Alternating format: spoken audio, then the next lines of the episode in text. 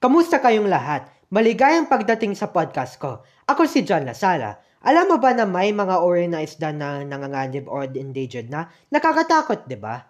Ngayon ay pag-uusapan natin tungkol sa Atlantic bluefin tuna.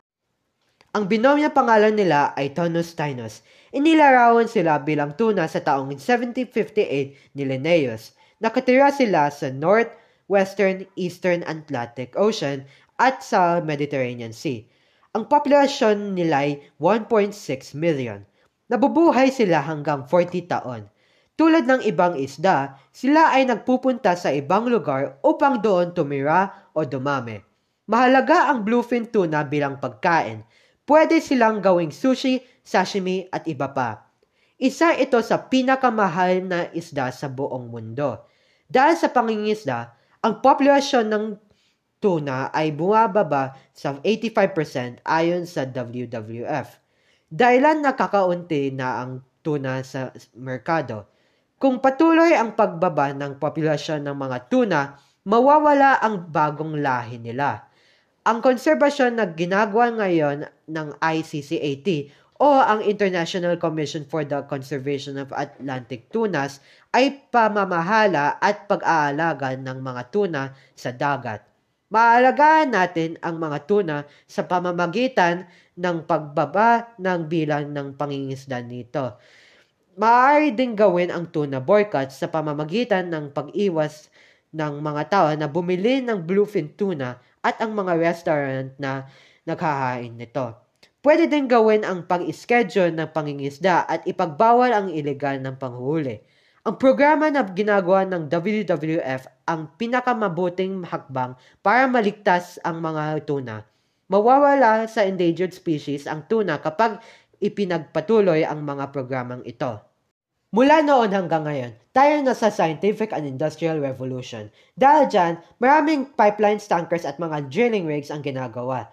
Negatibong epekto ng industrial revolution sa isda ay ang oil spills. Noong 2010, nagkaroon ng Deepwater Horizon oil spill na nakaapekto sa pangingitlog ng tuna sa Gulf ng Mexico. Ang mantika ay nakakaapekto sa mga organo ng isda. Sa patuloy na oil spills, hindi gaano lalaki ang mga tuna.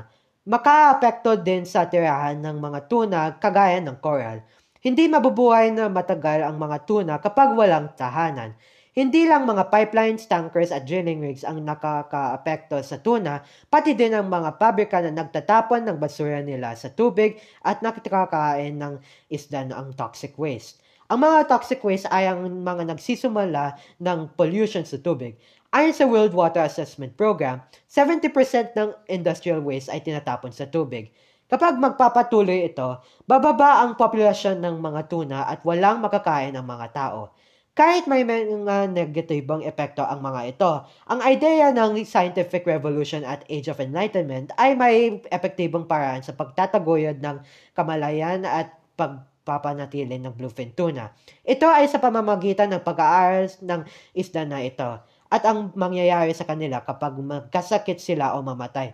Kapag napag-aralan ang mga tuna, ang mga tao ay pwedeng gumawa ng paraan sa pag-alaalaga ng tuna Mahalaga ang pag-aaral sa tuna na nagsisilbing inspiration sa mga tao at epektibo na mag- nagiging daan na pagtayon ng mga organisasyon para iligtas ang tuna sa pagiging extinct. Ngayon, nananawagan ako sa lahat ng mga tao sa pagligtas sa mga hayop na matatagpuan sa tubig man o lupa upang hindi sila mapahamak ng global warming o anumang mapanganib na bagay tulad ng iligan na panghuhuli. Kung maraming tao ang gagawa nito, Maliligtas ang kalikasan at lahat ng nakatira sa mundo. Ang mga hayop ay tulad ng mga tao. Gustang mabuhay at makagalaw ng malaya. Kung walang hayop, hindi tayo mabubuhay. Kailangan natin matulungan na iligtas silang lahat. Sumasalamin ang mga katangian ng isang mabubuting pinuno sa pamamagitan ng pagpapakita ng pagmamahal sa mga hayop.